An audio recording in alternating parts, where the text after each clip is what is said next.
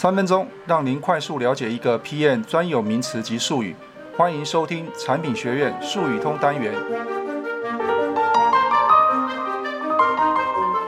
各位 PM 朋友们，大家好。今天要跟大家介绍的是 Open Innovation，那么中文翻译成叫做开放式创新。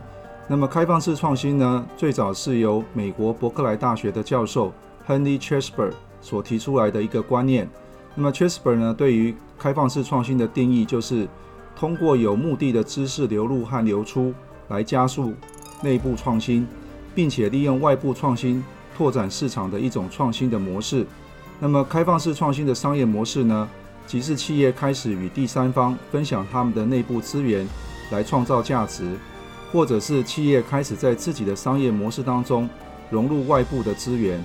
也就是说，在开放式创新的架构下，企业不再排斥非内部发明或强调独自创新，反而是建立一个共享平台，让多方利益相关者形成紧密连结的创新网络。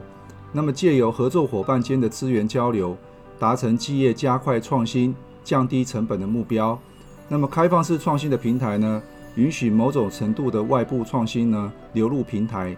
例如来讲，由第三方开发应用程式的 APP，为顾客带来更大的利益。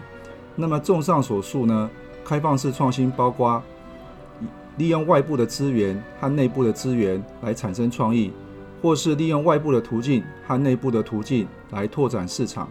那么，对应到新产品开发来说，由于产业的内部和外部环境强烈的连结关系，组织已不太可能完全依靠自己来完成全部的研究工作，也因此呢，拓展了创新过程当中的知识流动。